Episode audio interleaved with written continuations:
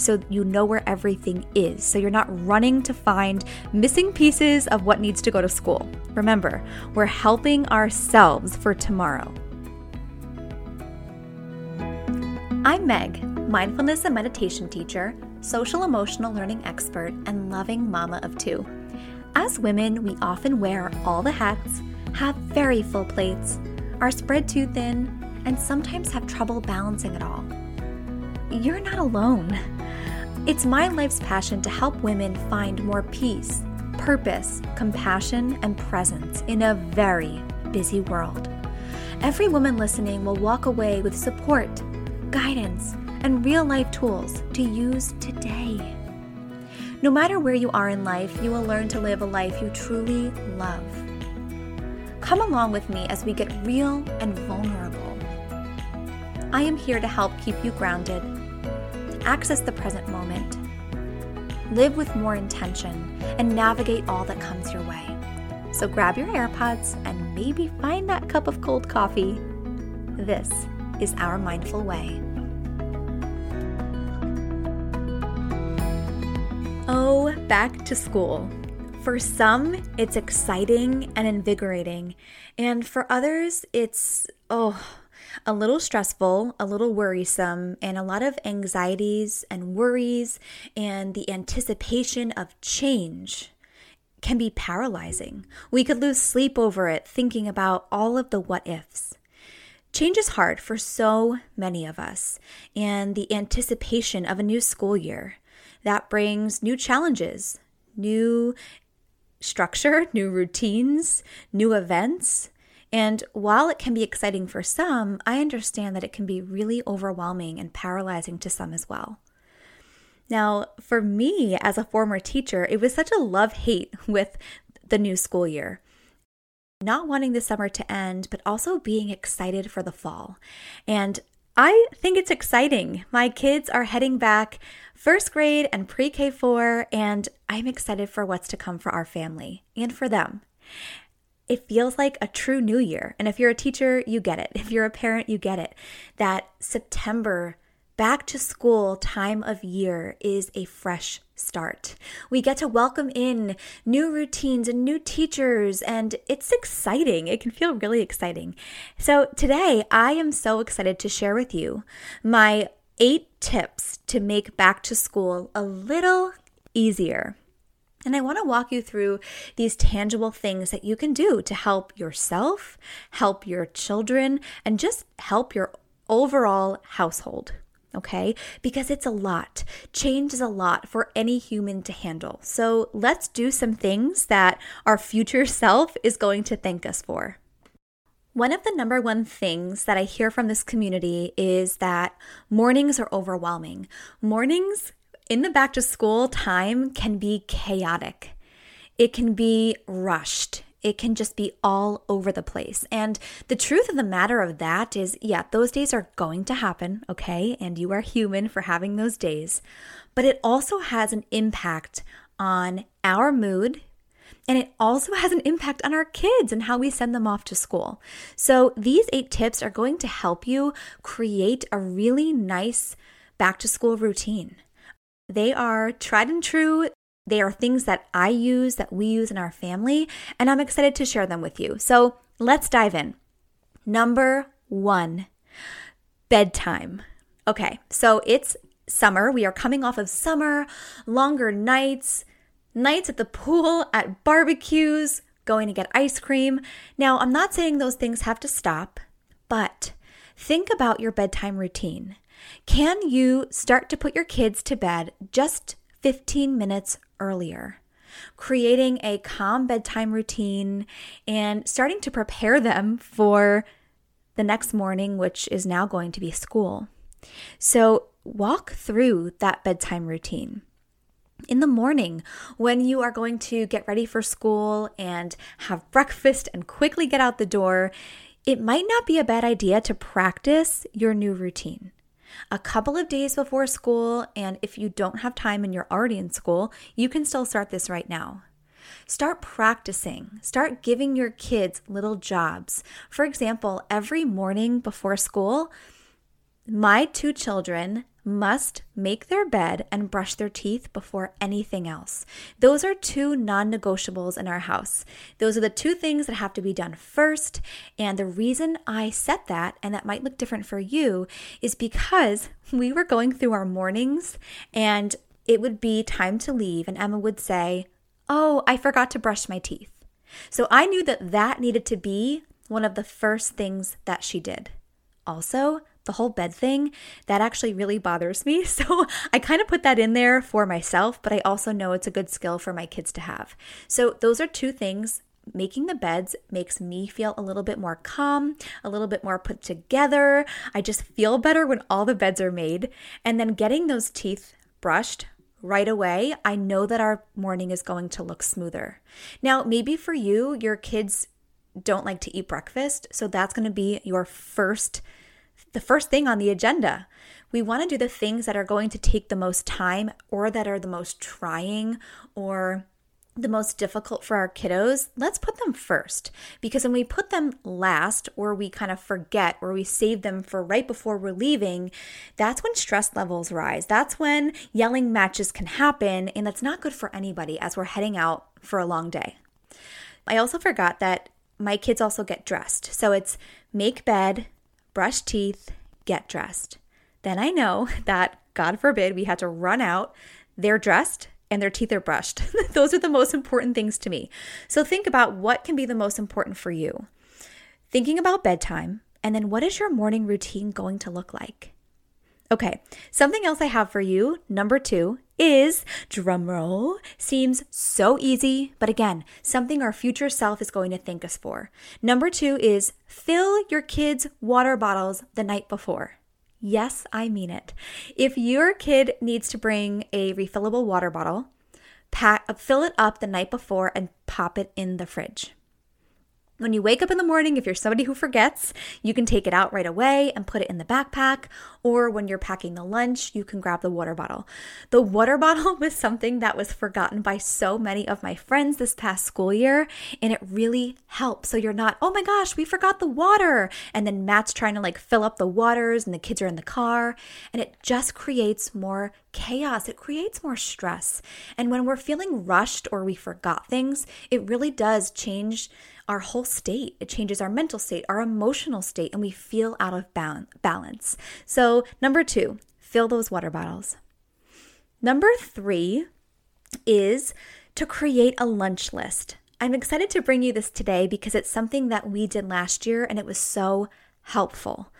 If you're anything like my family, meals and lunches and getting the kids to eat can sometimes be really difficult and stressful. So, what Emma and I did last year is we sat down and we created a lunch list. And I recently shared this with a client of mine, and now they're using it too. Creating a lunch list. Sit down with your kiddo and think of all the things that they would love to eat for lunch. And what you do is you are going to write that. You're going to write that. You could do it in marker, make it look pretty. You can do it in a pen or a pencil. And you can even do it in categories if you wish. I think we did that too.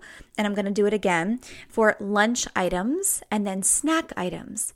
When we actually sat down together, Emma and I, we realized that there were so many options, that she wasn't just going to eat sun butter every single day, that she actually would like to try a little turkey. It also gives a really nice time for you to kind of chat about food, to connect about it, and then they're more willing to be adventurous, I guess, or just willing to eat whatever is packed for them that day. So come up with a lunch list. By the way, this is the thing Sure, this was for Emma, but it was mostly for me. Taking the brain power out of packing lunches every single day for two kids? Yes, please. It was almost a menu. I got to pick each day. I would glance at this list. I posted it right under our family calendar. So if we were making lunch and we were running out of ideas, we could go to the list. We could go to the list and pick from it, and it made it so much easier and a lot more enjoyable. Number four is a little connected to filling the water bottles at night, but I love to have the backpacks packed and ready. So, number four is to pack the bags. Make sure you have the completed assignments or letters, whatever you need, in the folder in the backpack. Maybe you need to have a towel. That was a thing during the pandemic. Kids were eating snack outside and they needed a towel. Um, whatever your kid's backpack needs to be packed with, see if you can put it together the night before. And what I like to do, again, this helps the mental and physical clutter of back to school wildness. I have them ready and I put them right by our couch, which is right by the door. They are lined up. I feel really good. And then in the morning, it's so easy to just plop the lunch inside. Okay. So, number one is bedtime and building a new morning routine, thinking about what you want your kids to do first. Number two is to fill the water bottles the night before. I repeat, fill those water bottles. Number three is creating a lunch list, a lunch menu. It's exciting for you and your kid to do together, but it also helps us. It takes less brain power, and we feel so much less aggravated when we make those lunches. Number four is to pack the backpacks. Pack them the night before so you know where everything is. So you're not running to find missing pieces of what needs to go to school. Remember, we're helping ourselves for tomorrow. Number five is to allow extra time in the morning. Now, that's going to look different for everyone, whether that means that you and your partner are going to wake up a little bit earlier in the morning to get everything done, the lunch is packed, take your own shower, put your own makeup on before you head out to work. Allowing extra time helps with everyone's angst. I personally love to leave enough time to allow my kids to play for just five minutes before we leave the house. I find that if we are really pressed for time, and now listen, I get it. Every day is a little bit unpredictable, so we do have to kind of pivot or shift and kind of go with the flow. But on the days that go semi well, I love to leave a little time for my kids to play. It allows them to kind of just be, it allows them to enter school feeling a little more centered, a little bit more themselves, instead of that constant rush of get dressed, finish your breakfast now, get your shoes on. I told you to get your shoes on, and get in the car. Wow, that's a lot. That's a lot for kids to handle. That's a lot for us to handle. So it's worth it to allow a little bit of extra time. Number six is to split the duties, okay? If possible, to split the duties. Delegate. And by the way, this needs practice. I am speaking from experience. It took a lot for me to quote unquote let Matt pack the lunches. I had in my mind that I wanted to do the most adorable bento boxes, that I wanted to pack the lunches, that I wanted to put the cutest mom note, and I still do the notes, by the way because it makes me happy, it makes Emma happy. But Matt makes the kids' lunches every single morning. And it took practice, and I had to be patient because this was something new for him. I sort of showed him and I shared with him that lunch menu and that lunch list. But then he had it down pat. And what that allowed me to do, that allowed me to either prep breakfast, drink my own coffee, get dressed, put my makeup on. Splitting duties is so important in the morning. If you are able, and I understand that not everyone has their spouse around in the mornings, and actually, my husband is going to be traveling quite a bit, so I'll probably be doing lunches the night before um, when he's away. But I think it's so important to really share the load, split those duties, and help each other out. It takes that pressure, it takes that whole morning rush just down a little bit. So, what duty or what is something that you can kind of ask your spouse to handle? What could you let them take care of? Maybe they're in charge of getting the kids dressed.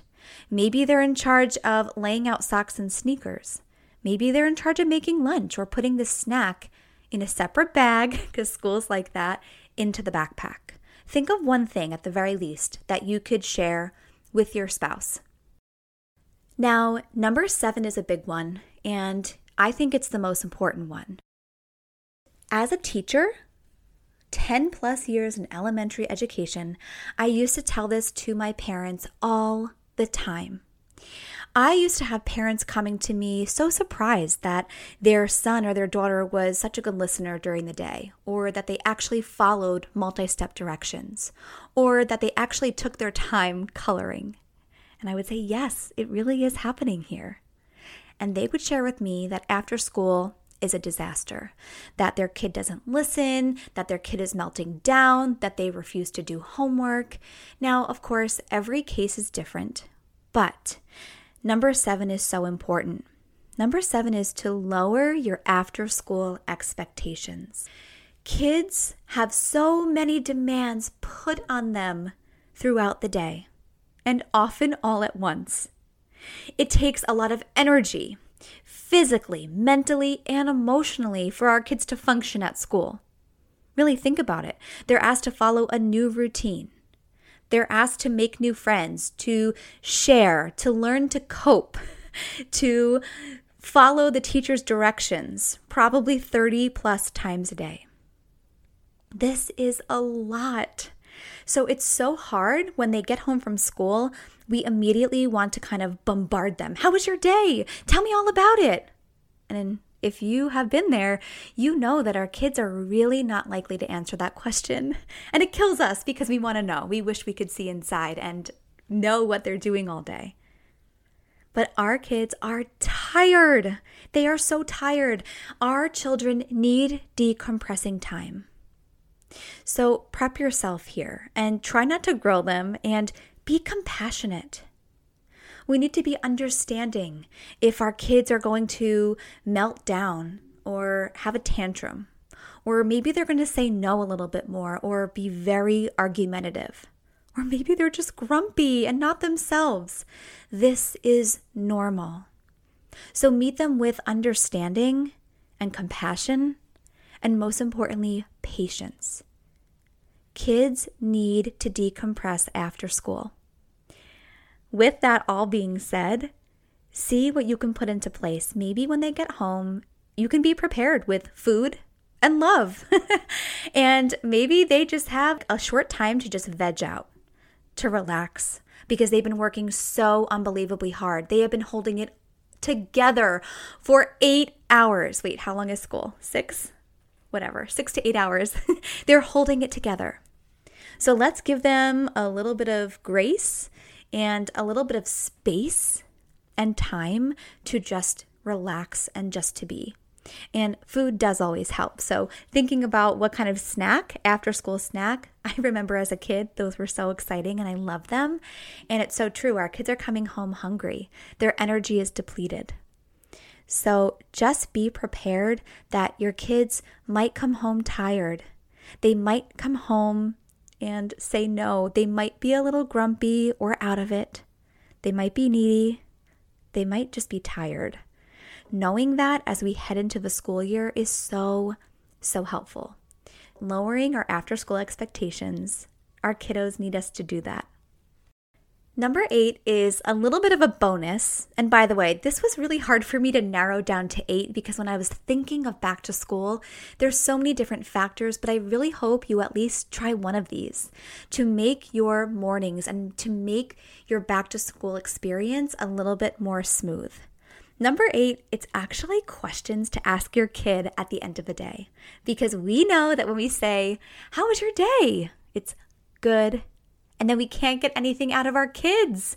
And it's frustrating. Going back to what I said before, we want to know. We want to know that our kid is being kind and having fun and learning and having an excitement around school. But when we say, How was your day? They're not answering to that. That's actually a really big question for a kid to answer. So I just had three questions that you could try. They work for Emma and they work for Nathan too. So, the number one question I love to ask is What did your friends eat at lunch today? This is the perfect one to start with because it kind of catches Emma off guard every time I ask it because she's like, oh, um, she gets to answer about somebody else. So it kind of opens that lane for me to get a little bit more info out of her. So, what did your friends eat at lunch today? Another question I love to ask is Did you make anyone smile or laugh today? And then the last one this is my favorite one. It can be a little bit more difficult for kids to answer, but what was the best part of your day? And see what they say. Usually, they're much more able to answer these types of questions than just the simple or complex, How was your day? So, the eight tips to make back to school a little bit easier. Number one, bedtime and build a new morning routine. And don't forget to do a walkthrough or two. Number two, fill those water bottles the night before. Number three, create a lunch list or lunch menu. Number four, pack the backpacks the night before. Number five, allow extra time in the morning.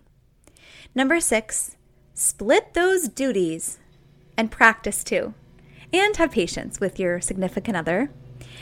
Number seven, lower your after school expectations.